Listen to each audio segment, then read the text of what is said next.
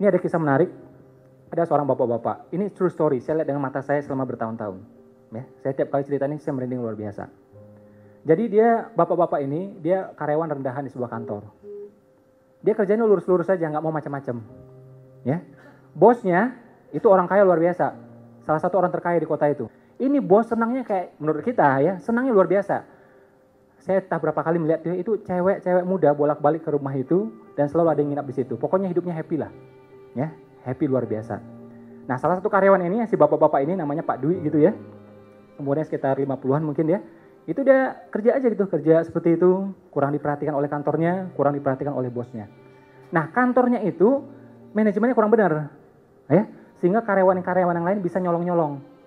Ya, akhirnya nyolong dispenser, nyolong mesin diesel, nyolong macam-macam semuanya. Ya.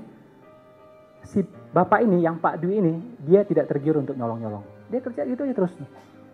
Ya, waktu berlalu, 12 tahun lebih dia kerja di sana. Apa yang terjadi? Dia meninggal. Dia meninggal. Dia meninggal.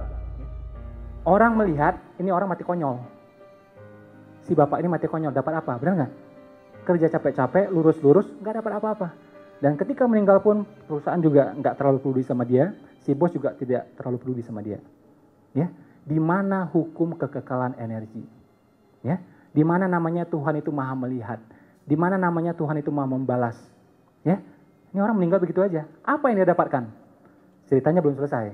Ya, ceritanya belum selesai.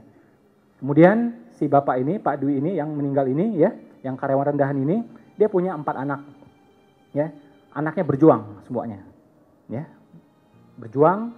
Ada yang jadi karyawan, ada yang jadi pengusaha. Salah satu anaknya, ya, salah satu anaknya, alhamdulillah diliput di RCTI. Ya, dianggap sebagai satu di antara 24 tokoh berpengaruh Indonesia menurut RCTI tahun 2013 ya dan anaknya punya usaha di mana-mana dan anaknya alhamdulillah sekarang berdiri di sini. Alhamdulillah sekarang berdiri di sini. Alhamdulillah sekarang berdiri di sini. Alhamdulillah sekarang berdiri di sini. Apa yang beliau tanam itu mungkin tidak berbuah buat dirinya tapi buat anak-anaknya buat keturunannya dan semuanya. Ya walaupun ayah saya hidup miskin walaupun ayah saya meninggal dalam keadaan miskin saya bangga sama dia Andai kata kehidupan saya diulang lagi, saya pasti pengen ayah juga tetap seperti dia. Saya tidak mau diganti dengan yang lain. Saya tidak mau diganti dengan yang lain tidak mau diganti dengan yang lain.